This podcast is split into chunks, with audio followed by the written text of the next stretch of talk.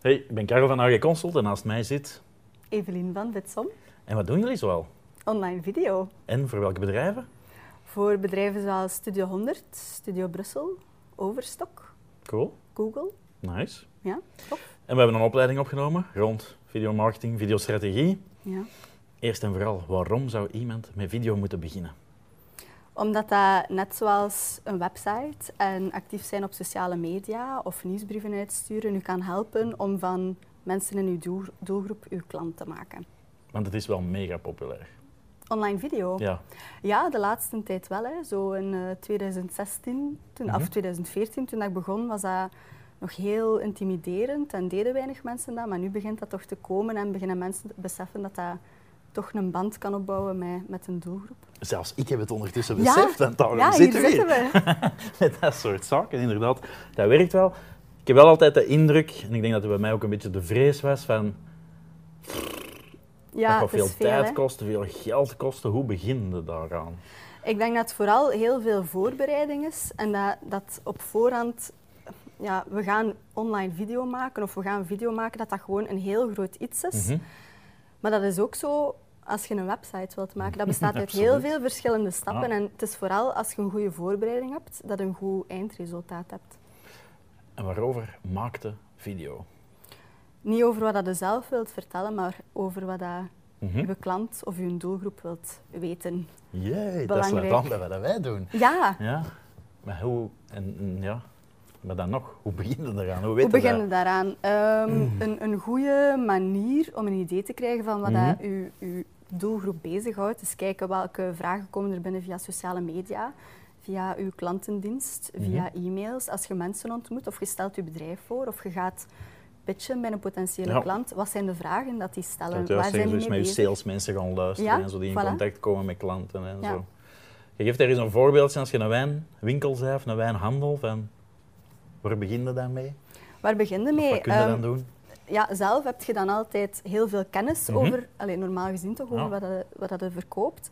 En dan kun je afvragen van waarom kopen mensen wijn? Wie koopt mijn wijn? Ik denk dat er waarschijnlijk in uw wijnwinkel mensen zullen langskomen die al wijnkenners zijn en die precies weten welke wijn Mhm. dat ze willen. Of misschien op zoek zijn naar een nieuwe wijn. En tegen hen kun je dan in uw video's bijvoorbeeld vertellen van ah, dat zijn de nieuwe wijnen die we in huis hebben Ja. deze maand. Maar dan zijn er ook mensen die een etentje geven en ze willen een wildstoofpot maken en ze willen daar een glaasje wijn bij serveren dat daar perfect bij Ja. past. En dan kun je, of je kunt mensen opleiden hè, over welke soorten druiven zijn er, eh, welke regio's zijn er. Dus het gaat er eigenlijk om een beetje een paar basisse topics te zoeken en dan binnen elke topic nog een Ja. aantal Voilà, want als je, onderwerpjes. ja, inderdaad. Want als je elke keer een volledig nieuw onderwerp Mhm. moet, moet bedenken, dan wordt dat heel moeilijk. Mocht ik nu tegen u zeggen, Karel, bedenk een keer 52 video's over, over usability Ja. of over conversieoptimalisatie, ik denk dat dat heel moeilijk is.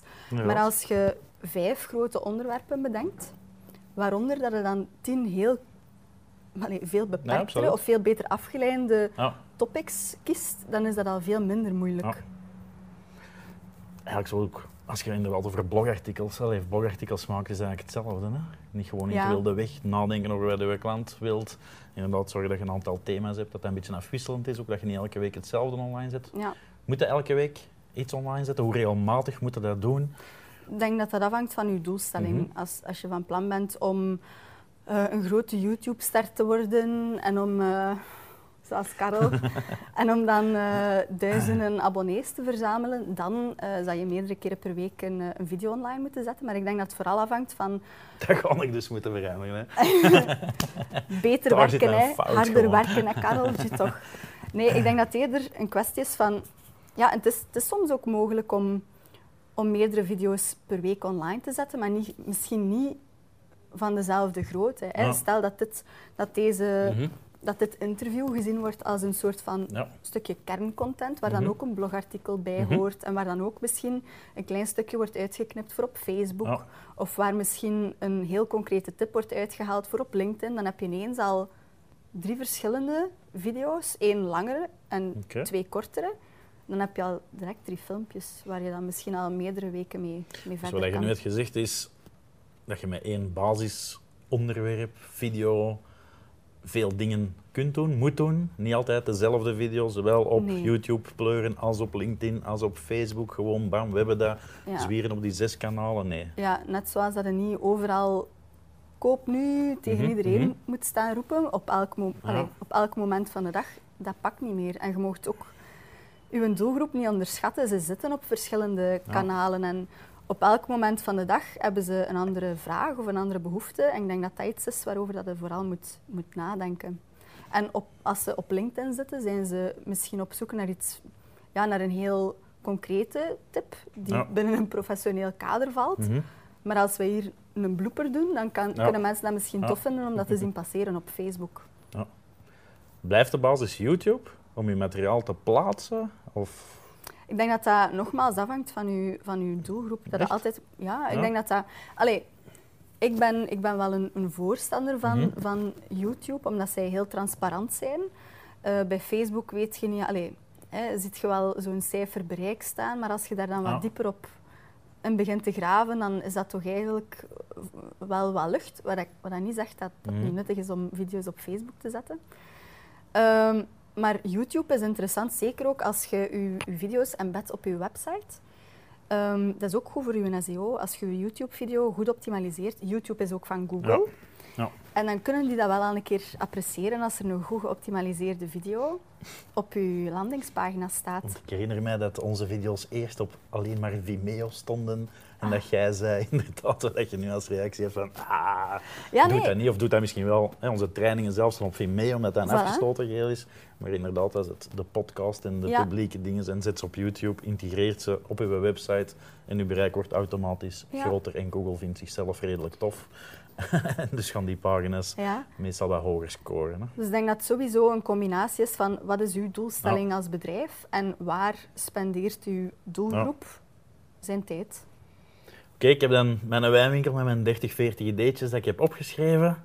Kan ik mij dan elke week moeten vrijmaken om een nieuwe episode op te nemen? Of, of hoe doe ik dat? Dat kan wel, maar dat is niet zo tijdsefficiënt en ook niet zo kostenefficiënt. Mhm. Zeker als je een, een crew inhuurt bijvoorbeeld, dan is het veel interessanter om alle opnames gewoon te bundelen op één dag. Mhm. Ehm, want het neemt ook tijd in beslag om je setup te Absoluut. moeten zetten en om je camera af te stellen. En als, als je 10 of 15 of 20 video's op één dag kan opnemen met één crew, dan kan je de kosten van die draaidag ook gewoon verspreiden over die 10, 15 of 20 video's. En dan bespaar je zelf ook een hoop Ja. stress. Ja, Van, ga ik er wel geld. geraken en heb ik tijd en dit en dat. ja, Ehm, en je raakt waarschijnlijk ook wat meer in de stemming.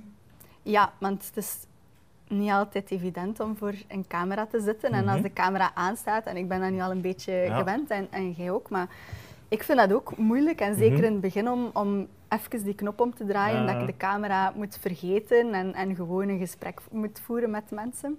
En dan zit, ja, Absoluut. en dan zit je zo... eh, wat, meestal wel het verschil tussen de eerste 10 minuten van een Mhm. opname en de Ja. laatste. Zijn er trucjes voor om je normaal te gedragen? Want je ziet sommige mensen echt die in het echte leven Ja. redelijk tof en vlot zijn. Die kunnen iets keigoed uitleggen. Je zit hier voor een camera en Ja, en dan zijn die ineens iemand anders. en die worden ineens de geleerde professor. Ja, Met plots ook een andere stem en uitspraak. Een, an- een ander accent, ja.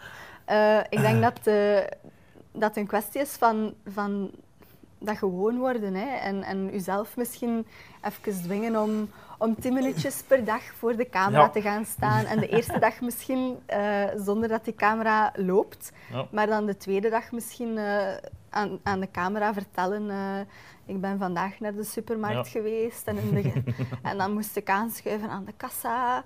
En dan na, na drie of vier Absoluut. of vijf minuten hebben ze iets van ja, pff, Eigenlijk is dat hetzelfde als een beetje in het publiek spreken, denk Ja, ik.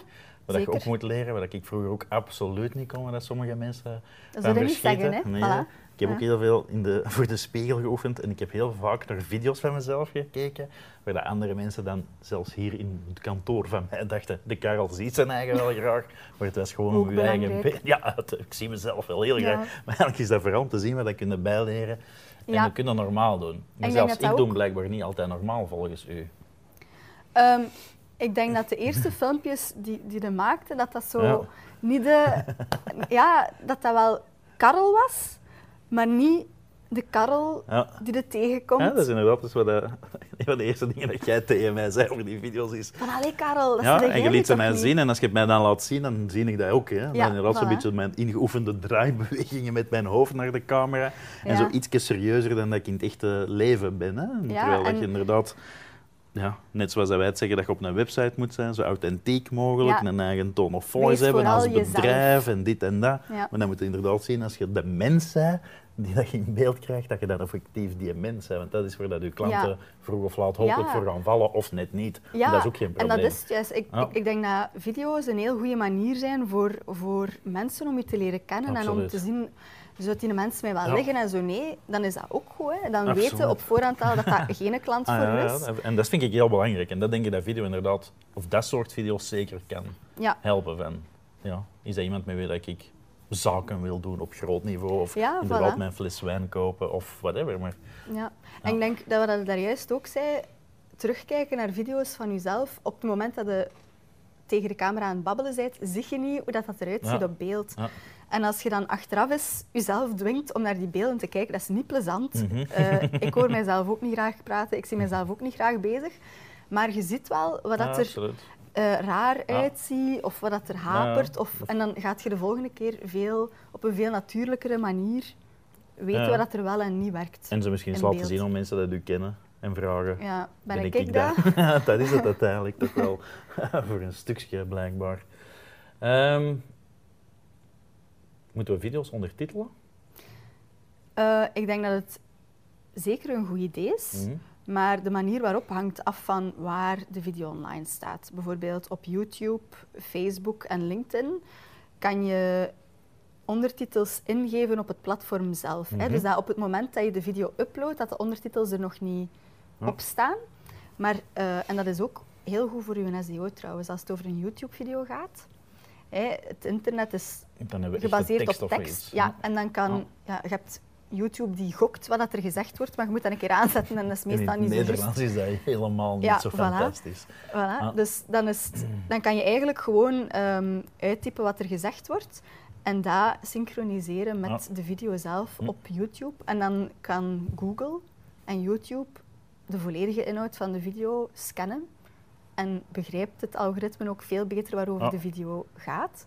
En zo voeg je onrechtstreeks ook, als je die video dan embed op je website, die informatie ook toe aan je. En het is ook gemakkelijker, want niet iedereen wil noodzakelijk zijn geluid opzetten. voilà. Op YouTube misschien al wat makkelijker, maar inderdaad, als je op LinkedIn niet ziet passeren, is het wel super handig dat je het gewoon kunt volgen, Ja, zonder dat je knopjes moet induwen en een hoofdtelefoon opzetten. en Voilà, mensen die hebben altijd de, de zin of, of de mogelijkheid om hun geluid op te zetten of ze zijn on- onderweg of er is veel lawaai.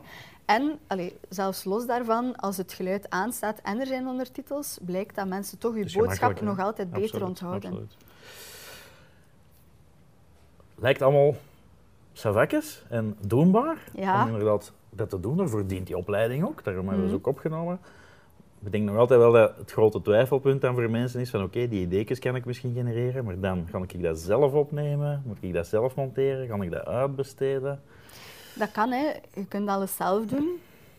Maar of dat altijd het beste idee is, Mhm. eh, dat hangt af van je situatie. Hè. Heb je heel veel tijd om handen en weinig budget, doe het dan Ja. zelf. Heb je vooral veel budget en heel weinig tijd, overweeg dan om, om Stukken alles, om proces. stukken ervan uit te Ja. besteden. Hè. Het is niet omdat je filmpjes maakt. Mhm. dat je alles zelf moet filmen en dat je alles zelf moet gaan monteren en uploaden en optimaliseren, want dat is allemaal ook wel arbeidsintensief. Absoluut. Zoals heel veel dingen. Ja. Dus het is gewoon een kwestie van keuzes En maken. dat is zoals bij alles wat je doet als bedrijf en wat Ja. je doet met je marketing en je communicatie. hè. Ja.